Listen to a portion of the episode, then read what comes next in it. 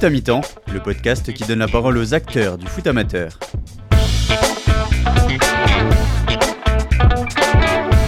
Il s'appelle Ryan, il a bientôt 20 ans et il est arbitre de football en, foot amateur. Il comptabilise notamment 144 000 abonnés sur YouTube. Salut Ryan, comment ça va? Ça va très bien et toi? Ça va, merci. Alors bah, je vais te laisser te, présenter euh, un petit peu en, quelques mots pour, euh, pour les auditeurs. Eh bien, euh, je m'appelle Ryan Herry. Du coup, comme tu l'as comme tu l'as dit, je suis jeune arbitre, amateur, et en plus de ça, je suis aussi créateur de contenu. Voilà, je partage un petit peu ma saison pour que les gens suivent un petit peu les matchs que j'arbitre. Alors ton pseudo c'est RG28. Est-ce que tu peux déjà expliquer d'où ça vient ce, ce petit nom? Ben, je sais pas en fait. on a le on a le R de Ryan. Après euh, voilà, c'est un pseudo qui date de longtemps parce que ça fait depuis environ 2016-2017 que j'ai commencé YouTube. J'étais à l'époque un fan de, jeux vidéo et surtout de FIFA. Voilà, partager ses gameplays, faire aussi des vidéos autour du, du foot IRL. J'étais vraiment un peu dans cette vibe là euh, étant plus petit. Et du coup, j'ai gardé ce pseudo. Voilà, je verrai si. Enfin, je pense pas le garder euh, éternellement, on verra. Mais voilà, pour le moment, c'est comme ça. Et donc, euh, qu'est-ce que tu fais euh, dans la vie? Tu es en études à côté du foot? Comment ça se passe pour toi? Et bah du coup, ouais, les études ça a été euh, assez long et, compliqué. alors j'étais quelqu'un de, c'est vrai que j'allais très très vite, j'avais beaucoup de mal à rester concentré, donc c'était dur pour moi les études. Après voilà, ça s'est passé correctement, on va dire, d'un point de vue point de vue scolaire avec les profs tout ça ce qui était compliqué c'était plutôt avec mes camarades voilà j'avais j'ai subi pas mal de, harcèlement tout ça euh, c'est un petit peu compliqué parce que j'ai fait une seconde euh, générale compliquée. Du coup, je devais redoubler ou sinon aller en, en technologique. Ensuite, j'ai fait un an en, technologique à la fin de l'année, c'était, enfin, même après le, après le deuxième trimestre, c'était le confinement.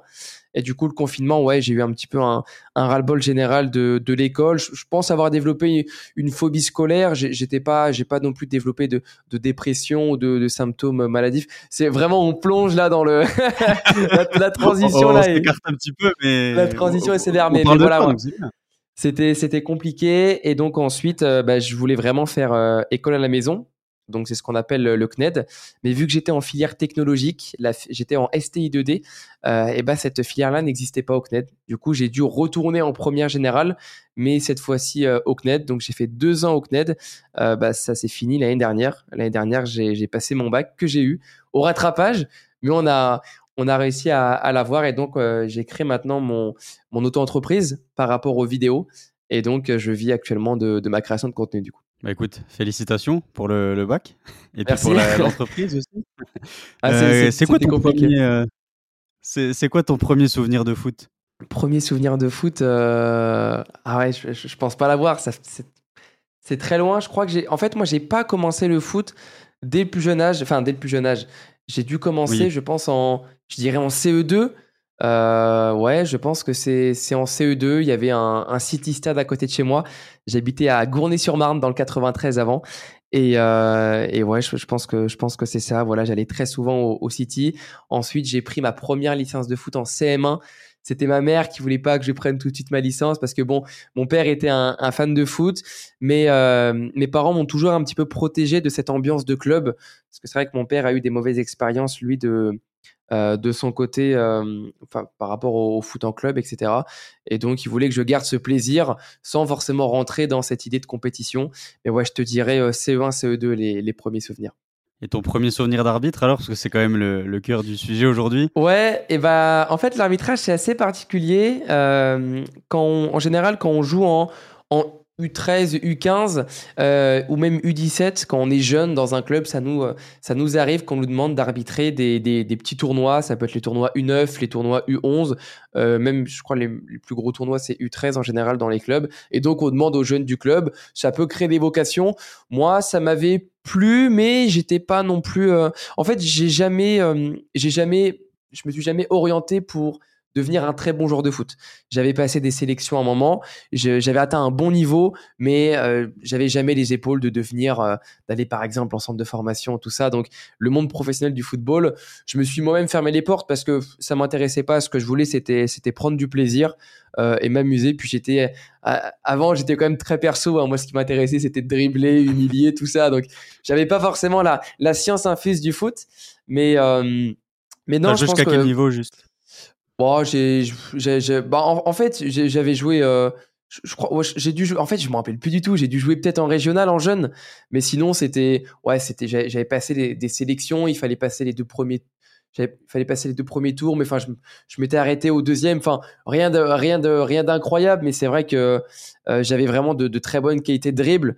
Donc j'étais assez spectaculaire à voir, on va dire, parce que j'adorais dribbler tout ça, mais j'avais pas, euh, j'avais pas de vision collective. C'était très perso, très, j'étais un peu renfermé sur sur moi-même. Mais sinon, ouais, les, les premières images, enfin les, les premiers souvenirs d'arbitrage, je pense que c'est euh, c'est à 12-13 ans. J'arbitre un, un tournoi de, de U11 et, et c'est sympa, voilà. Mais, mais sans non plus sans non plus euh, une passion qui se crée tout de suite, tu vois. C'est une autre facette que, que j'aime bien. Mais sinon, la première fois que j'ai vraiment envie d'arbitrer, c'est il y a, il y a deux ans, euh, du coup, pas cet été, enfin un peu plus d'un an et demi, on va dire, pas cet été-là, mais l'été dernier, donc l'été 2021. Euh, j'avais envie de revenir dans le foot parce que voilà, j'ai arrêté le foot. J'ai fait euh, une demi-saison en U17 et ensuite j'ai arrêté parce que j'avais une espèce de frustration. Voilà, ça me plaisait plus le football. En fait, moi, ce qui m'a dégoûté dans le foot, c'était vraiment cette ambiance vestiaire. On sait que parfois, il y y a, des clubs qui ont des meilleures mentalités que d'autres voilà, je pense euh, pas avoir bénéficié de, la meilleure mentalité. Et donc, c'est ce qui m'a un petit peu, euh, c'est ce qui m'a un petit peu dégoûté. Et donc ensuite, ouais, j'avais envie de, revenir dans, le monde du football. On est du coup été 2021, mais pas forcément en tant que joueur. Je me dis pourquoi pas devenir coach, euh, pourquoi pas accompagner une équipe? Je sais pas, tu sais, tu peux maintenant faire des services civiques dans des clubs de foot pour préparer tout ça. Et donc je sais pas. Et puis et puis vient le moment où, je me blesse, je commençais un petit peu à, me rentraîner. En fait, j'ai toujours réussi à garder une très bonne condition physique sur le point, euh, sur le point de vue cardio en termes d'endurance, alors que je faisais plus de sport. Voilà, j'ai toujours eu cette faculté à être plutôt à l'aise euh, à la course. Et donc, je commence à reprendre euh, des petits entraînements, mais que je fais solo, voilà, des petits dribbles, je vais frapper, des petits trucs comme ça. Et là, je me blesse et je me fais un, pneumothorax. Euh, donc c'est assez particulier comme blessure. En fait, c'est le poumon qui se décolle. Donc je ne fume pas et tout, donc c'est pas grave, mais euh, ça fait que bah, ça fait très mal déjà. C'était bah, du coup j'ai passé mon euh, l'anniversaire de mes 18 ans à l'hôpital, à l'hôpital mère enfant. C'était un souvenir assez assez particulier. J'étais resté une semaine. donc voilà. Ensuite, bah, j'ai qu'une envie, c'est de retourner retourner un petit peu m'entraîner et faire du sport. Un mois après, j'en refais un deuxième parce que voilà, il fallait au moins laisser deux trois mois de pause. J'en refais un. Donc je suis un peu dégoûté, mais là c'est très simple. En plus, du coup j'étais j'étais majeur, donc j'arrive à l'hôpital, je repars à, à 2-3 heures, j'arrive vers 18 heures, je repars vers 2-3 heures du matin. Euh, donc on va dire c'était c'était pas forcément une blessure très grave. Ensuite je laisse un mois où vraiment je fais rien en termes de sport, et puis je reprends petit à petit. Mais c'est vrai que la reprise elle est un, peu particulière parce que je sens toujours dès que je pousse un peu cette petite pointe au poumon, et j'ai peur que ça que, ça explose, euh, enfin que ça, ça lâche entre parenthèses, et ça fait vraiment vraiment mal. Et donc je me dis bah reprendre le foot en tant que joueur, il suffit que je prenne un coup de coude, un coup de pied dans le thorax, euh, voilà ça ça peut redéclencher. Et donc je me dis pourquoi pas devenir coach. Mais je suis jeune, je me dis ça me paraît compliqué de m'imposer sur sur le bord du terrain. Et je repense à l'arbitrage euh, parce que voilà j'avais quelques j'ai des petits souvenirs vagues mais un peu flous quand j'étais plus petit. Et, et, je discute avec avec avec Lilian qui m'explique un petit bah lui il est arbitre et il m'explique un petit peu comment ça marche et je sais pas tout de suite ça me parle tout de suite ça me parle et, vraiment j'ai été obsédé d'un coup d'un coup je me suis dit eh ben écoute, on va se lancer parce que du coup, il faut quand même passer la formation. En général, on découvre ça dans son club et après, on t'amène à la formation. Moi, je me suis dit, je vais directement aller à la formation pour euh, pour voir ce que ça donne. Donc, je contacte un club. Euh, je contacte un club. Je leur dis tout simplement que j'ai envie de passer la formation initiale à l'arbitrage. Ils étaient un petit peu étonnés parce que c'est vrai que c'est rare euh, quelqu'un qui qui te contacte pour, euh, pour passer ça sans avoir déjà arbitré quelques matchs bénévolement euh, au sein du club. Et donc ensuite, de août jusqu'à janvier, je vais arbitrer euh, bénévolement. Donc j'ai fait des U13, des seniors D5, D4 où il n'y a pas d'arbitre, des féminines aussi en senior. Et donc je me suis fait un, un peu mes, mes premières armes d'arbitrage avant la formation.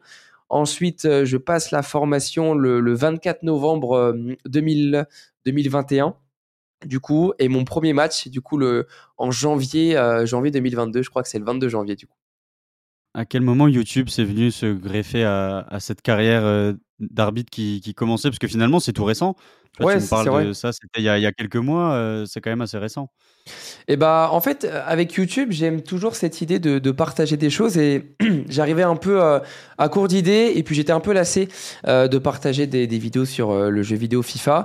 Donc j'ai commencé, j'ai découvert un peu tout, toute cette partie de, parodie, l'humour, écrire des sketchs, des micro-trottoirs. Mais voilà, vraiment, dans l'idée décalée, tout ça, ça, me plaisait. Et je me suis dit, bah, pourquoi pas euh, faire des vidéos euh, sur l'arbitrage. J'aimais bien regarder des, vidéos de foot sur YouTube. Je suis un petit peu valiénard, aussi pied carré. Euh, et cette idée de d'immersion, de partage de saison, ça me plaisait vraiment. Et en y repensant, il y avait euh, pratiquement en fait personne qui le faisait en, en tant qu'arbitre. Et un jour, complètement par hasard, je tombe sur euh, une vidéo de Quentin Verrier, mon ami Quentin avec lequel on a pu partager pas mal de, vidéos. Et euh, voilà, il se filme en tant qu'arbitre, il a un micro et c'est passionnant parce que c'est vrai que du, du, contenu sur YouTube en lien avec les arbitres, il y en a très très peu. Euh, et donc je me dis, bah, je vais le contacter. Je voulais savoir un petit peu euh, comment comment il fait ça. Donc euh, de ce point de ce point-là, on, prend contact. Et puis après, je me suis dit, bah pourquoi pas me lancer. Donc ça vient ça vient peut-être deux trois mois après mon premier match officiel en tant qu'arbitre. Donc ouais, ça vient à peu près mars-avril, le début, où je me dis pourquoi pas faire faire quelque chose. Et c'est là que j'ai décidé de me, me, lancer. Ok, et comment tu te lances d'un point de vue, je sais pas, matériel, logistique Comment tu investis là-dedans au début? Eh bah, j'avais déjà ma caméra. J'avais déjà ma caméra vu que je faisais euh, des vidéos. Ensuite, j'avais déjà un trépied. En fait, j'avais pratiquement tout euh, parce que je faisais déjà des choses où je me filmais dehors, tout ça. Donc, j'avais euh, déjà le matos. Mais le, gros challenge, c'est d'aller, enfin, c'est de venir à un match en sachant que tu vas être filmé. parce que voilà, les joueurs qui filment, qui filment leur match ou un papa qui filme, un club qui filme, c'est assez fréquent. Mais un arbitre qui filme ses matchs, c'est vraiment nouveau. Et, euh, et puis venir à un match en sachant que tu filmes et tout, ça, ça ajoute vraiment une pression supplémentaire. C'est un, un petit peu indescriptible, mais ça ajoute vraiment un, poids, un poids que j'ai appris à, à gérer euh, au fil du temps. C'est vrai que le premier match, c'était, c'était assez, enfin, c'est pas compliqué, mais un petit peu euh, stressant. Enfin, non, pas le premier match, pardon. Les autres matchs, parce qu'en fait, non, j'ai oublié, pardon. je, je vais un peu trop vite. J'ai discuté avec, avec Quentin, mais aussi la première fois où j'ai, enfin, ma première vidéo d'arbitrage, J'arrive à un match et je vois euh, une caméra automatique en sortant l'échauffement. Une grande caméra, tu sais, qui, qui sont automatiques. Et euh, du coup, à la fin du match, j'arrive à récupérer les images. Et là, je me dis, je, vais trop vite dans ma tête. Et là, je me dis, du coup, euh, je vais faire une vidéo où je vais réagir un petit peu à ce match-là. Et de ce point-là, donc c'était ouais mars-avril, de ce point-là, je me suis dit, ça serait bien de, ça serait bien de filmer du coup. Et comment c'est perçu par les joueurs qui viennent jouer et à quel moment ils savent euh, qu'ils vont être filmés? Comment ça se passe avec eux? Alors, si je te prends l'exemple de maintenant, parce que du coup, j'ai un, on va dire, mes vidéos ont pris un peu plus d'ampleur que les, que les premières.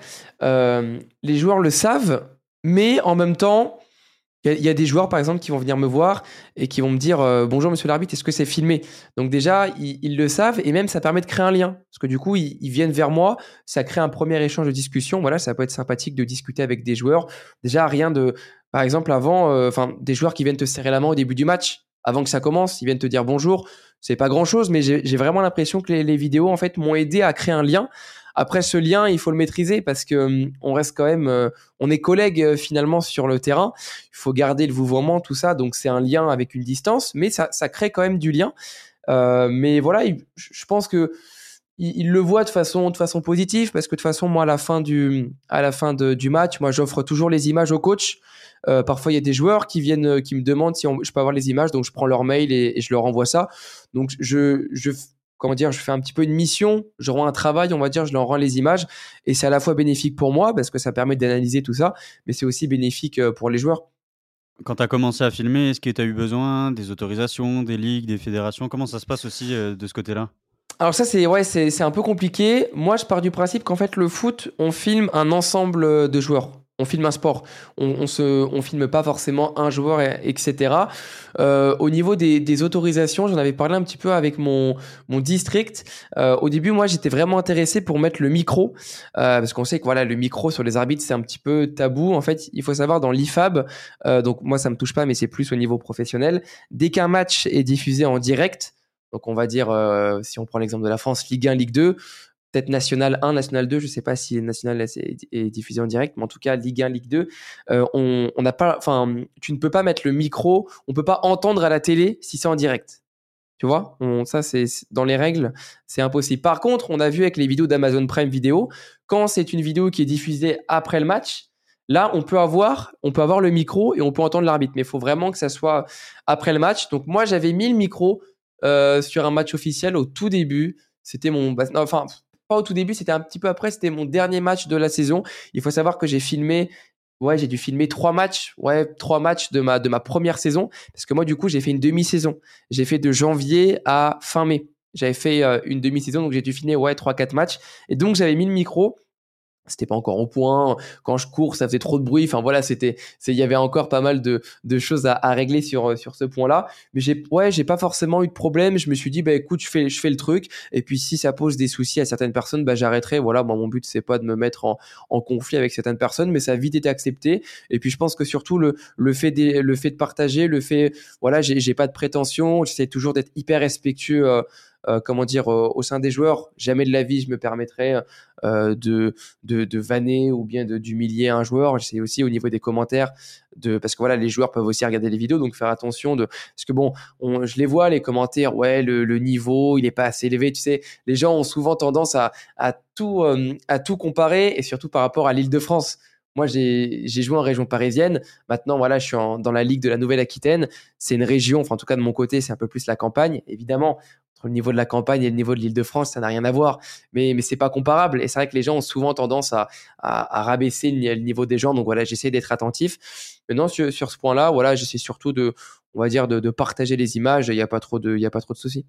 Tu parlais du, du rapport avec les joueurs. Euh, le fait que déjà dans un premier temps, tu es quand même assez jeune, est-ce que le fait de euh, d'être filmé, ça, ça, ça, met davantage de respect envers toi, tu vois, entre les joueurs et, toi? Est-ce que tu penses que ça, ça joue en ta faveur le fait qu que ce soit filmé?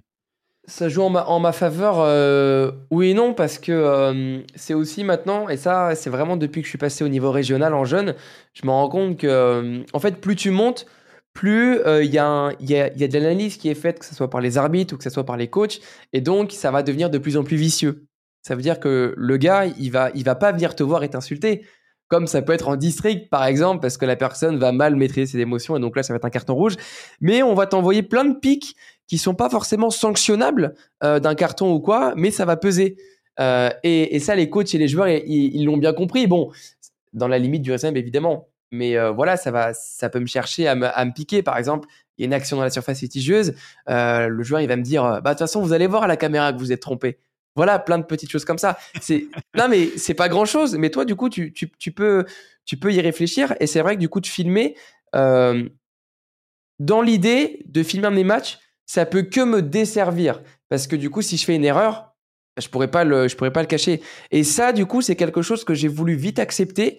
Et je me suis dit, bah, autant partager ce que je fais de mal. Comme ça, les gens, euh, comme ça, ça donne l'idée aussi que les arbitres, euh, comment dire, acceptent leurs erreurs pour progresser. Parce que voilà, on dit souvent que les arbitres n'acceptent jamais leurs erreurs.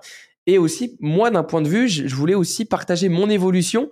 Euh, et pas que le, que le, positif, aussi les échecs pour pouvoir mieux rebondir, tout ça. Mais voilà, il y a des points positifs et négatifs, mais c'est vrai que maintenant les gens ils vont me dire euh, ouais il y a la caméra, euh, vous faites le malin avec votre caméra machin. Mais ça, enfin je veux dire, ça va plus être les supporters qui vont me dire ça, mais c'est plus pour me tester et surtout me sortir du match. Et donc je me suis habitué et je prends évidemment pas ces remarques en, en considération. Et comment t'es perçu par euh, les autres par les autres arbitres? En vrai, en vrai ça dépend.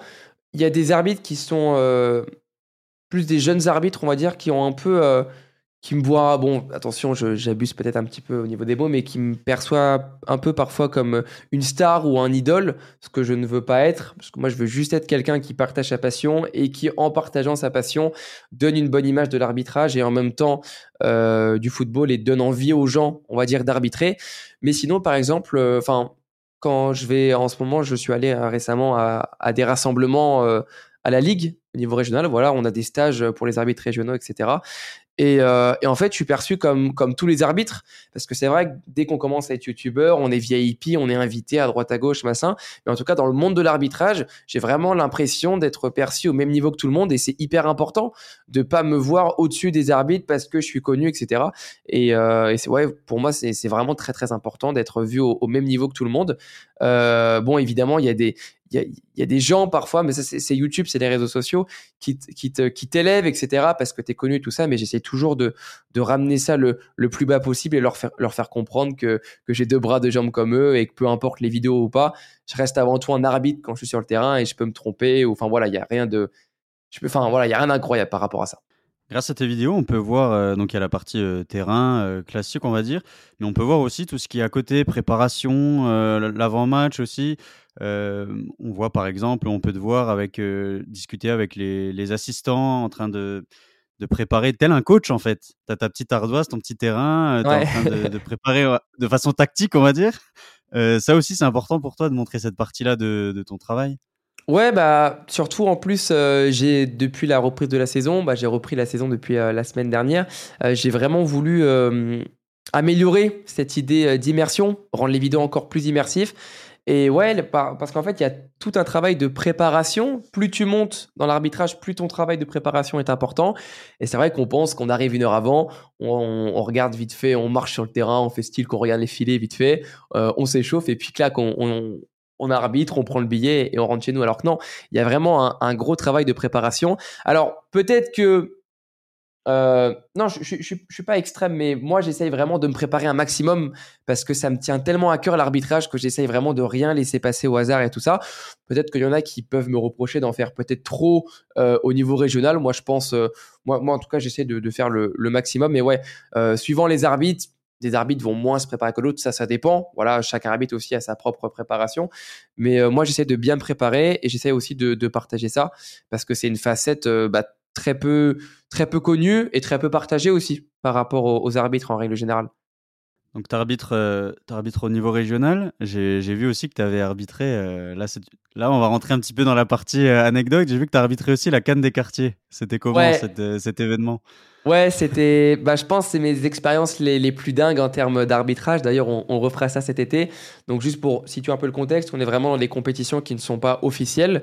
C'est des compétitions qui sont créées. Ça peut être par des associations, euh, par, par des jeunes motivés à, créer des projets, à, à, rassembler des gens. Mais voilà, il y a, là, il n'y a pas de district, de ligue, de fédération. C'est en dehors de la partie officielle du, du football. Et en fait, les cannes des quartiers, j'en avais entendu parler, celle de Clermont, etc. Et c'est vraiment un peu euh, la folie du football, quoi. C'est là où tu peux, as un vivier de joueurs. Enfin, tu peux, tu peux trouver des, joueurs absolument extraordinaires euh, qui représentent leur pays dans une petite tournoi de quartier et, c'est génial. Et en fait, c'est, pour moi, c'est vraiment les meilleurs tournois qui existent en dehors des tournois officiels. Tu vois, en dehors des, compétitions. Et, euh, donc, bah moi, du coup, je rencontre Quentin et on se dit, bah, ça serait bien d'arbitrer ensemble. Où on peut mettre le micro parce que du coup dans ces dans ces compétitions-là, on a un peu on peut faire un peu ce qu'on veut dans la limite du raisonnable évidemment, mais on est, on est vraiment libre. On est vraiment libre dans cette partie-là. Et donc je me dis bah pourquoi pas essayer? Euh, et c'est vrai que sur le coup, en y repensant après, j'ai peut-être un peu visé trop gros parce que j'avais un, manque d'expérience, évidemment parce que voilà, ça faisait quatre mois que j'étais arbitre et surtout moi j'arbitrais en jeune et de passer de jeune à senior, déjà il faut du caractère et il faut surtout euh, beaucoup de de techniques. Voilà, il y a plein de petites techniques qui permettent de gérer certains comportements, euh, etc. Et là, c'est vraiment la folie parce que c'est dans les quartiers, c'est plein de supporters autour, c'est une ambiance que je connais pas. Moi, il y a, il y a deux, trois parents au fond de la campagne euh, quand je commence en, district. Et là, il y a 200, 300 personnes. Évidemment, ça, peut influer sur tes décisions parce que tu n'as vraiment pas l'habitude. Mais non, c'était vraiment euh, une expérience de dingue. On a fait la canne de quartier de, à Boulogne on refera cette année. On a fait celle de, Villiers-le-Bel. J'avais aussi arbitré un tournoi senior à, Torigny-sur-Marne. Euh, mais voilà, j'ai tout le temps été avec, avec Quentin pour ces, pour ces expériences-là et c'était vraiment euh, exceptionnel. J'ai vu aussi euh, sur tes réseaux sociaux, tu as, rencontré Clément Turpin. Ça aussi, est-ce que tu peux me parler de cette petite anecdote? Comment ça s'est fait cette, cette rencontre? Eh ben, euh, j'ai été, ouais, j'ai été contacté par euh, La Poste par rapport au, à l'événement euh, Tous Arbitres. Donc, Tous Arbitres, c'est, géré par La Poste et en fait, c'est une sorte de euh, de, enfin pas de plateforme, mais un compte qui promouvoit l'arbitrage et qui essaie de, le développer au, maximum. Et donc j'ai été invité à, la journée, enfin la journée, il y a des journées d'arbitrage chaque année. Là cette année c'était du 18 au 30 octobre, je crois. Et donc le but c'est de faire découvrir les gens, euh, enfin faire découvrir l'arbitrage aux gens, pardon. Et en fait, moi, j'ai été invité à celle qui a été la plus médiatisée toutes les journées de l'arbitrage sont importantes. Il y en a sur tout le territoire français, mais celle qui est la plus médiatisée, c'est celle à ici les Molinos. Et donc, euh, il y avait euh, deux arbitres, enfin, il y avait des arbitres de basket, de hand et de rugby professionnel, et aussi de football. J'ai pu rencontrer du coup Stéphanie Frappard et Clément Turpin. Et c'est vrai que c'était c'était dingue. J'ai le souvenir, euh, on m'amène dans les vestiaires où on se change et, tout ça. Euh, et là, je vois, je, vois Clément, enfin, je l'appelle Clément comme si c'était un grand ami.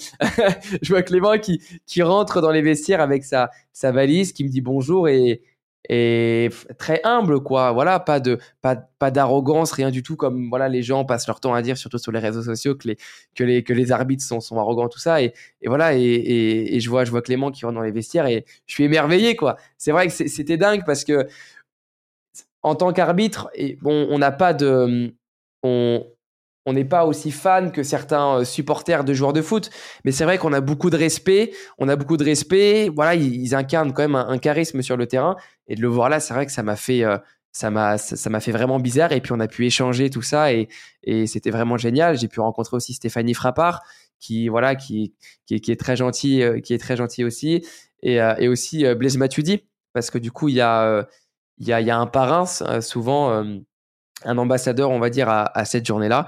J'ai pu rencontrer Blaise Matuidi, on a pu échanger et c'était finalement la, première fois que je rencontrais des, sportifs de haut niveau. Et, euh, et puis même, j'ai testé aussi, euh, j'ai testé aussi les, micros, euh, enfin les micros oreillettes les oreillettes sur les arbitres sur le terrain. On, arbitrait des jeunes en fait pour tester. J'étais complètement perdu entre cette rencontre avec les, les arbitres pros juste avant et cette, cette oreillette sur le terrain. Je je savais pas ce que je faisais là. J'étais euh, déboussolé quand je devais arbitrer les, les jeunes. Mais non, en fait, j'étais content parce que c'est vrai que ça je reviens plus, on va dire, on va parler plus d'une situation euh, professionnelle. D'un point de vue création de contenu, ça faisait un, an, un an et demi. Bon, je, n'en vivais pas encore, mais voilà, je, voulais vraiment, euh, je voulais vraiment faire de YouTube mon métier et c'était très très compliqué.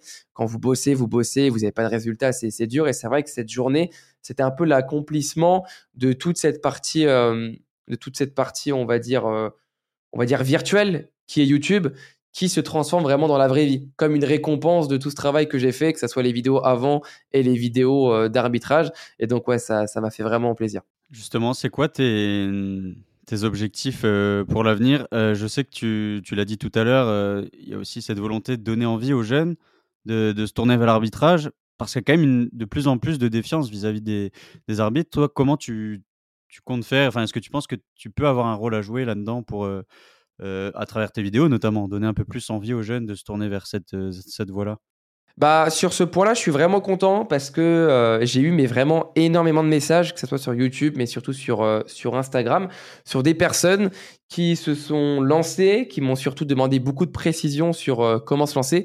Parce que c'est vrai qu'à l'heure d'aujourd'hui, bah, c'est compliqué de se lancer dans l'arbitrage. On est dans une société où tout est euh, tout est euh, enfin tout est numérisé. Euh, voilà et c'est vrai que je sais pas TikTok enfin tous les réseaux sociaux on entend très peu parler d'arbitrage en fait finalement. Et maintenant les gens peuvent aller peuvent avoir des pratiques uniquement parce qu'ils l'ont vu sur internet on va dire.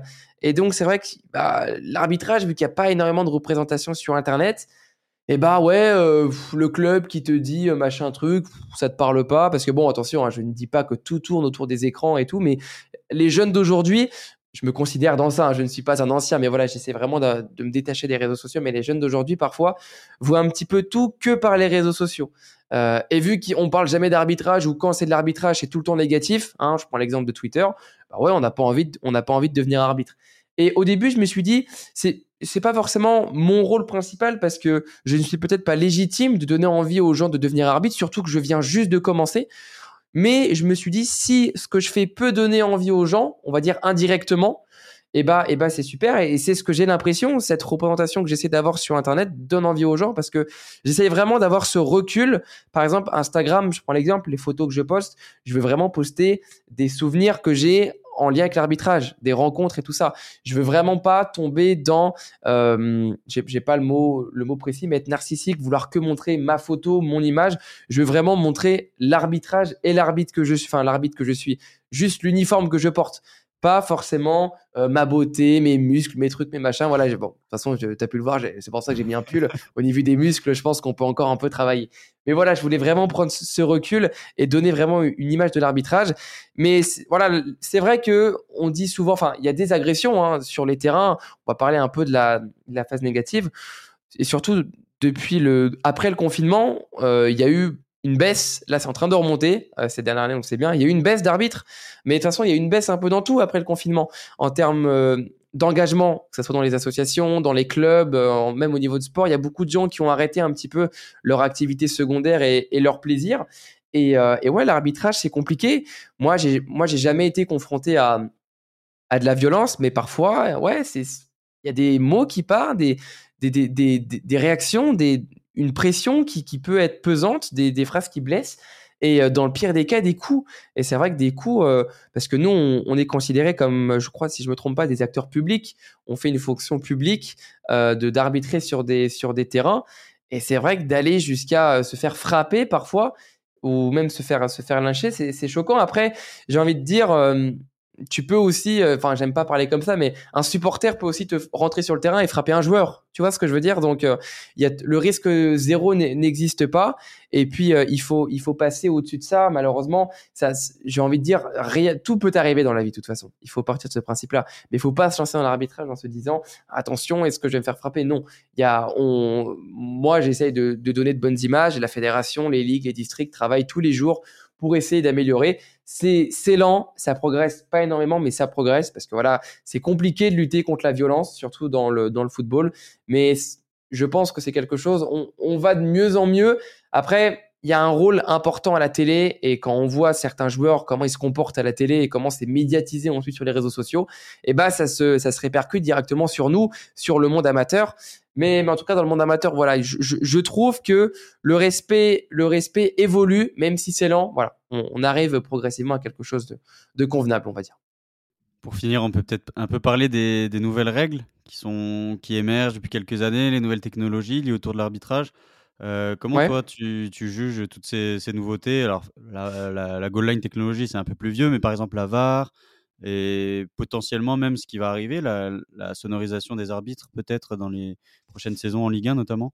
Alors, en fait, nous, enfin, moi je vais prendre mon, mon, exemple, mais quand on se lance dans l'arbitrage, notre seule image de l'arbitrage, à part si on a arbitré un petit peu bénévolement, c'est la télé c'est la télé, c'est les arbitres pro, tout ça.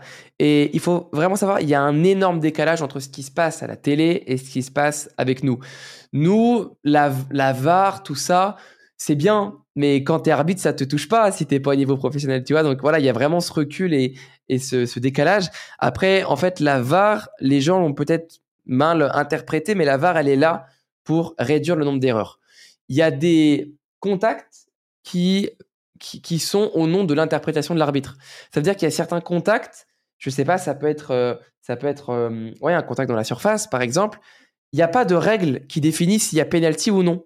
Ça peut être 50% penalty, 50% pas de penalty. Donc là, c'est à l'arbitre, en fonction de son placement, en fonction de, de son interprétation, qui va prendre la décision. La VAR, elle est là uniquement pour, euh, pour comment dire, interagir sur des erreurs manifestes. Ça veut dire que là, il y a une erreur manifeste par rapport au règlement. Donc la VAR doit euh, impérativement, impérativement, euh, comment dire, impérativement, euh, enfin, appeler l'arbitre pour changer la décision, pardon. donc la VAR pour moi c'est positif, c'est positif parce que ça permet en soi moins d'erreurs. Et on voit que on voit qu'à l'heure d'aujourd'hui par rapport, enfin avoir la vision de l'arbitre assistant et la vision de l'arbitre central, et eh ben parfois ça ne suffit pas. Et ça, ça ne suffit pas. Et on est obligé d'avoir d'autres caméras parce que L'arbitrage, c'est aussi une question d'angle de vue. Hein. Suivant l'angle de vue, tu peux voir la faute complètement différemment. Mais donc, pour, pour moi, ça, ça apporte du, du positif. Ensuite, par rapport au, hors-jeu automatique. Hors-jeu automatique, encore une fois, euh, si ça se joue à, à 1 mm, c'est les règles. Et on est dans un football où il y a tellement plus d'enjeux, plus d'enjeux que ce soit sportif, financier, euh, financier, pardon. On veut que tout soit parfait d'un point de vue euh, arbitrage. Et donc, la VAR et puis... Euh, et puis comment dire euh, le, le hors-jeu semi-automatique, c'est un peu dans cette idée-là. Et ça permet vraiment de, de réduire à maximum les, les erreurs. Et par rapport à la, à la sonorisation des arbitres, c'est vrai qu'on l'a vu, euh, moi, bah, moi je l'ai vu avec, euh, avec mes, mes vidéos, les gens, euh, enfin ça permet d'humaniser les arbitres. Et surtout sur les vidéos qu'a fait Amazon Prime, les gens ils vont dire ah ouais mais en fait l'arbitre il est sympa machin parce que c'est vrai qu'on voit un mec sur un terrain qui prend des décisions souvent pas forcément souriant parce que tu es face à des joueurs où il faut avoir de la, de la fermeté. Donc, on a vite tendance à croire que c'est un robot et on, on déshumanise parce qu'on on l'entend pas, euh, on l'entend pas, etc. Et c'est vrai que le, le, micro, ça peut vraiment aider. Euh, en fait, je, ça changera pas forcément la communication entre les joueurs et les arbitres parce que les arbitres, on est toujours respectueux. On va jamais se permettre d'avoir, euh, d'avoir euh, des, des, phrases négatives ou pire des, des insultes. Donc, nous, de notre côté, ça, ça va rien changer. Par contre, là, on va pouvoir entendre parfois le vocabulaire un petit peu déplacé de certains joueurs, euh, de certains joueurs de foot. Mais, euh, mais voilà, pour moi, ça peut que être positif. Euh, et d'ailleurs, pas mal d'arbitres professionnels sont, sont pour ce, ce, changement-là. Si je veux pas dire de, bêtises, c'est ce que j'avais entendu à la journée de l'arbitrage et même durant l'interview de, de, Zach Nani dans un camp roue libre avec Amaury Delerue. Euh, la fédération française, je crois, est pour, euh, est, est, prête à se porter volontaire pour essayer, euh, pour essayer, parce qu'actuellement c'est l'IFAB et la, et la FIFA qui gèrent les, les règles du football. Et comme, comme je te l'ai dit, par rapport au rugby, par exemple, on ne peut pas avoir de micro sur les arbitres sur un match diffusé en direct. Donc tu pourras pas les entendre en direct. Mais voilà, moi je pense que c'est positif et ces, ces avancées technologiques là ne peuvent entre parenthèses qu'humaniser l'arbitre. Donc voilà, pour moi, ça fera qu'avancer les choses. Et est-ce qu'un jour on te verra alors avec euh, un micro euh, en Ligue 1 C'est quoi tes objectifs de carrière dans l'arbitrage? Bah le en fait, l'arbitrage, c'est un peu différent parce que c'est vrai que hum, j'écoutais tes dernières interviews sur des joueurs, euh, sur des joueurs qui vont en centre de formation, tout ça. Tu peux te retrouver en Ligue 1 à 18-19 ans. en tant que joueur, en tant qu'arbitre, rien n'est impossible. Mais 99,9%, j'ai jamais vu un arbitre qui a moins de 25 ans en Ligue 1 ou 26 ans. Je crois que c'était Clément Turpin le, le, plus jeune je crois que la fédération veut des, arbitres de plus en plus jeunes euh, à haut niveau, mais, euh, mais ça, prend beaucoup de temps. Et puis l'arbitrage, ce qu'on veut, c'est essayer de se perfectionner parce qu'on est avant tout des, compétiteurs, faire de mieux en mieux, on va dire, à chaque, euh, à à chaque match. Mais c'est surtout du plaisir.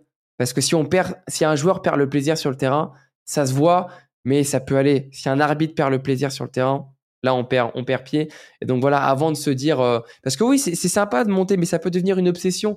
Et cette obsession, elle peut faire perdre la passion de l'arbitrage. Donc le but, c'est de grappiller les échelons petit à petit. Déjà, si un jour j'arrive à, atteindre le niveau euh, national, je serai déjà, euh, un homme heureux. Je serai déjà très heureux. Mais voilà, mon but, c'est de garder cette, passion et surtout de réussir à la, transmettre pour donner envie aux gens de prendre le sifflet. Donc on, peut, on pourra quand même continuer à te suivre sur YouTube, ça, ça va continuer. C'est peut-être ton objectif principal là-dedans?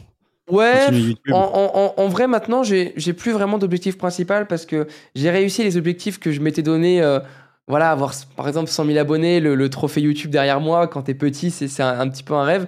Donc maintenant, je veux juste continuer à, à, partager ce que je fais, à la fois professionnaliser mes vidéos, les rendre plus immersives, etc. Et puis par rapport à l'arbitrage, me professionnaliser, faire de, de, mieux en mieux. Mais ouais, enfin, j'ai pas forcément d'objectifs ciblés. J'essaie juste de, de travailler très régulièrement pour essayer de progresser, sans forcément me fixer d'objectifs. Voilà, voilà, c'est ce que c'est ce que je me dis. Et sur le, la, la, deuxième partie de saison, alors, c'est quoi le, le, programme des vidéos? On peut avoir quelques, quelques infos là-dessus? Euh, Il faudra payer. Non, je... Par rapport à la deuxième partie de saison, bah, déjà continuer à être régulier euh, tous les samedis sur les terrains, essayer de, de vous proposer des vidéos tous les jeudis à, à 18h30. On fait notre, notre petite promotion. J'aimerais euh, suivre en immersion d'autres arbitres, que ce soit des arbitres professionnels, mais surtout des arbitres amateurs. J'aimerais décliner un peu l'arbitrage au hand, au basket euh, et au rugby, c'est ça, euh, qui sont des sports, euh, enfin, ils sont en partenariat aussi avec le programme Tous Arbitres. Donc là, avec la Poste, pourquoi pas faire des, petits reportages sur ça. Et puis, et puis on verra, peut-être décliner un peu l'idée d'interview, aller interviewer. Mais voilà, j'aimerais vraiment moins axer la caméra sur mes matchs et aussi aller voir d'autres arbitres pour, pour montrer que voilà, je ne suis pas le. Parce que c'est vrai que parfois les gens pensent que je suis le seul bon arbitre. Parce que finalement, parfois, je, attention, je ne dis pas que je suis bon, mais c'est grâce à cette, on va dire, médiatisation positive. Les gens pensent que je suis, le seul arbitre impliqué. je suis le seul arbitre qui me remet en question alors qu'on est, on est tous pareils, on a tous envie de faire mieux. Et donc voilà, leur montrer que euh, des arbitres positifs et qui ont envie de progresser, il y en a plein d'autres. C'est juste qu'on ne les montre pas tout simplement. Et voilà, montrer cette, autre facette, tout simplement. Bah, écoute, je te remercie de nous avoir fait un peu découvrir ton univers. Où est-ce qu'on peut te, te retrouver sur euh, les différents réseaux? Et ben on peut me retrouver principalement sur, euh, sur YouTube. Euh, Instagram, j'utilise uniquement pour poster des souvenirs d'arbitrage et puis pour répondre aux, questions des gens. Et TikTok, TikTok, je prends beaucoup de recul parce que c'est une application euh, très particulière. voilà, ça peut vite. Enfin voilà, TikTok, je suis très méfiant sur cette application. Et voilà, je poste quelques, quelques résumés, on va dire quelques résumés d'une vidéo pour donner envie aux gens de, de, venir voir les vidéos. Mais voilà, sinon sur TikTok, vous avez des, des résumés, des résumés pardon, assez, assez courts et, et concis. Ok, super. Bah, écoute, je te remercie et puis, euh, et puis on suivra tes vidéos avec, euh, avec attention alors. Eh ben, je te remercie, merci de m'avoir invité, merci aux, auditeurs et puis je vous souhaite à tous euh, une très bonne journée et puis comme d'hab, avant, avant d'aimer l'arbitrage, aimer le football parce que voilà c'est la passion qui, qui, nous rassemble tous et toutes ces avancées qu'on fait, que ce soit les joueurs ou les arbitres, c'est avant tout pour le football.